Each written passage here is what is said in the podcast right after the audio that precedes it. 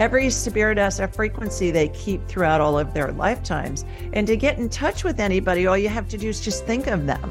And that tunes our satellite dish head to their frequency. And and then it opens a two-way communication and we can communicate with that person's spirit regardless of if they're in heaven and they've passed or if the spirit is attached to a body and they're still living their human life. Julie Ryan, welcome to Passion Harvest. Um, thank you so much for being here today. And I'm so excited to have you on the show. Thank you so much for having me. What a delight to be here with you. Oh, it's absolutely my honor. My gosh, I've got quite a few questions for you and your wealth of knowledge and information feel I'm speaking for me and many of the audience. We so want to learn how to connect with our intuition and connect with spirits, both both in the physical and non-physical. What what's your advice or your tools or your tips to um, encourage or grow this gift? Well, I have two classes that I teach people all over the world from every walk of life, every education level. The only requirement is you have to speak English because that's the only language that I speak. But it it's just a matter of knowing that our heads are big satellite dishes and they receive and transmit frequencies. Every spirit has a frequency they keep throughout all of their lifetimes. And to get in touch with anybody, all you have to do is just think of them. And that tunes our satellite dish head to their frequency, much like we do satellite TV station and and then it opens a two-way communication and we can communicate with that person's spirit regardless of if they're in heaven and they've passed or if the spirit is attached to a body and they're still living their human life. Doesn't matter. It's irrelevant. And I guess it's also getting out of our head thinking, I'm making this up, or that can't be true, or it's just my imagination what would you be, your advice for that? How do we move past that and, and I guess trust ourselves as well? Exactly. Well, you're right. Most of us, when we have a thought that comes in, we think, oh, that's just my imagination. I'm making that up. The way that you know that that's communication from spirit is spirit's going to answer you instantly as fast as you can snap your fingers or before because time doesn't exist in the spirit world. So sometimes you'll get an answer before you've even thought out the question or the statement all the way.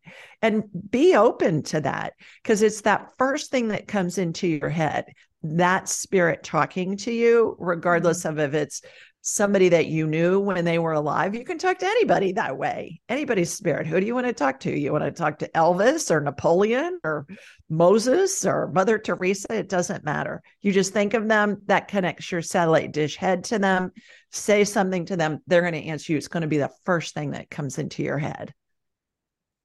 I love it, and it's so true. We, you spoke about physical and non-physical. We could we can connect with anyone in the physical realm. We all have relationships that have conflict or are filled with love and joy. For example, if we're thinking about someone and we might think, oh, they don't like me, or I don't, I didn't have a good experience. How do we trust and know that that's right? Or is that our ego talking? Well, that's a great question. And I have a little tool that I teach people, my listeners to my show, and also my students, and I call it the two minute rule. And thoughts don't have a meaning, Luisa, until we give them a meaning. All thoughts are neutral. So a thought's either going to be based in love and it's going to feel either neutral or good, or it's going to feel badly. If, mm-hmm. if we mm-hmm. have a thought that feels bad, it's always based in fear. Anything that feels bad, anger, jealousy, boredom, actual fear, grief, all based in fear. So, what we want to do is we want to figure out is this a real fear or a fake fear? Here's the easy hack. You just ask yourself in your head, is this going to kill me in the next two minutes? If the answer is yes, change the conditions, get out of the road before the truck runs you over. If the answer is no, you know that's an irrational fear based in a limiting belief and it's false. Thanks, Julie. I guess the big question uh, is, in your opinion, what happens when we transition, or when we die, when we transition from our physical body? Well, what happens, and there's there's a lot of information about the afterlife. There's a lot of information about near death experiences, but there isn't much information about what's happening as we're dying, and that's what my book Angelic Attendants is about. Because as we're dying, and that's what afraid of. They're afraid what's going to happen because they've seen so many movies with okay, people are have been taught by religions and cultures you're either going to fly or you're going to fry when you die, right? And so I'm here to tell you everybody goes to heaven and we're surrounded by angels and the spirits of deceased loved ones and the spirits of pets as we're transitioning. And I've come up with a formula that I call the 12 phases of transition. And it's a configuration of those spirits that are around us. And as person gets closer and closer to death, a circle of angels anchored by their deceased loved ones starts to open up into a horseshoe and then a straight line across the foot of the bed, let's say if they're in a bed. Everybody goes through the 12 phases of transition, whether they die instantly, like in a case of a homicide or suicide, or whether they die over days, weeks, months, even years. And as I mentioned before, since time doesn't exist in the spirit world, it can happen instantly. It can take a longer time, but I can tune in, and all of my graduates of my class can tune in to a person anywhere on the planet or it, even elsewhere outside of our solar system.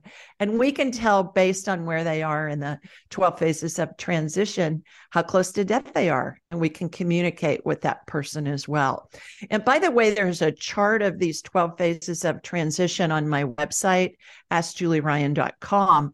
Just go to the 12 phases tab and you can download it for free and if somebody has a loved one that's approaching the end of their lives, I say download it, save it on your computer or on your phone for easy access, and then just ask, what phase is my grandmother in? You'll get a number, seven, nine, whatever, and you'll see on that chart what's happening. And it's really comforting and really helpful to families.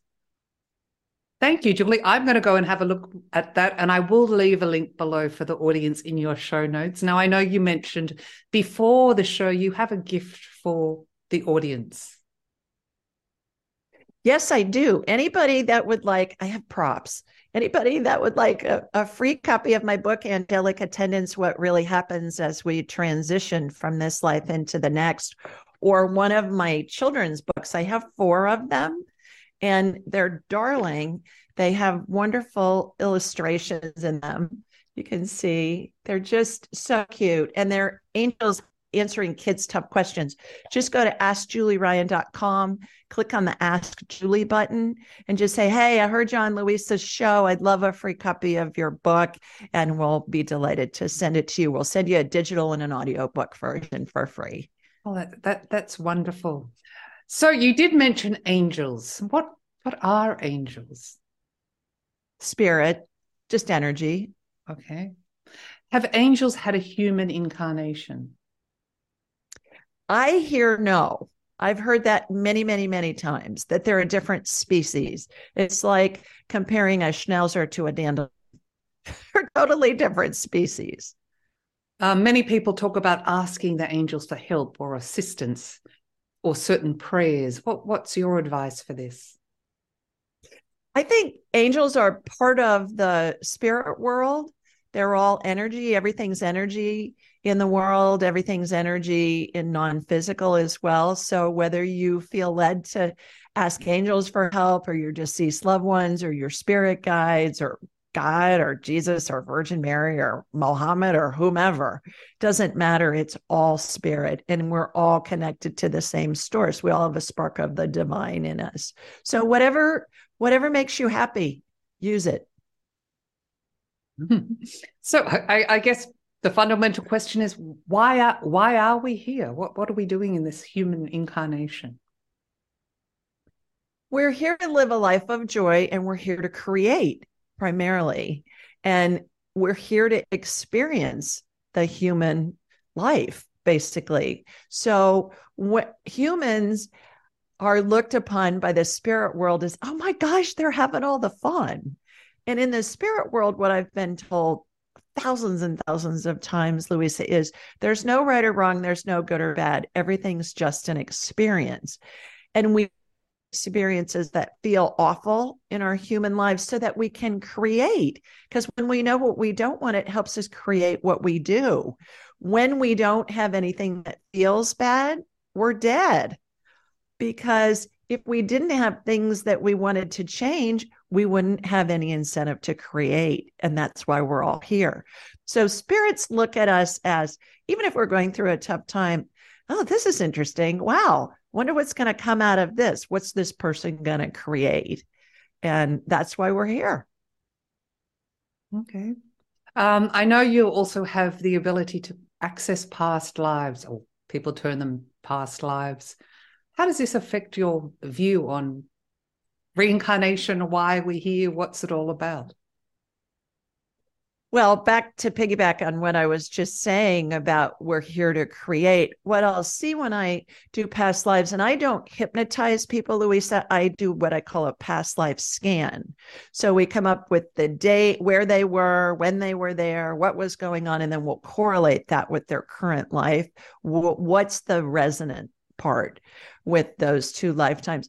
And what I'll see is that oftentimes there'll be a semblance of a script that will repeat in multiple lifetimes so that we can look at whatever that script is with a different perspective.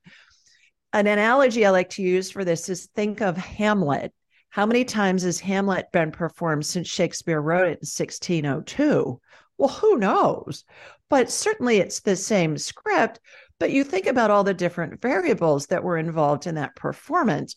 When was it performed? Where? In what language? By whom? Who was the costumer? Who was the director? Who was the set designer? Same script, different perspective. So that's what I see with concurrent lifetimes or lifetimes that are one after another.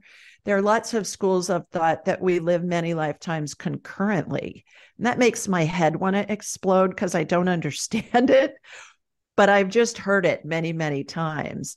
So, what happens is we're exploring different perspectives. For example, maybe somebody who's lost a child in this lifetime, maybe they were a child who died early in a past life. Maybe they were the grandmother of, the the parent of, the sibling of, the friend of, the spouse of, the child of, whatever. In this round, they're experiencing it, let's say, as the mother of. And so we just look at it as a different perspective. And then back to the concept that time doesn't exist in the spirit world, it's feasible that a lifetime of 100 years may not even be a blip on the radar screen. So that gives us a little bit of a different perspective. Do we know this stuff is absolutely true? I go with, well, it's feasible. So I'm to find out one day. So will all the rest of us. It's yes, going to be fun I, to see. I just love your honesty. I've got one more question for you. You did speak about pets before, and many of us have pets that we adore. Uh, how do we connect with our pet? Uh, same thing. You think of them. They have their own frequency like spirits, like bodies do, like people do. So you just think of them. And then that connects your two way radio satellite dish head to them. And you ask them a question, either aloud or in your head, or you say something to them, and they're going to answer you. It works with trees, it works with bugs, it works with everything. Oh, Julie, well, thank you so much for being on Passion Harvest. I really appreciate your wealth of information. So, and thank you for all that you're doing. Thank you. Delightful to be with you. Thanks, Julie. Mm-hmm.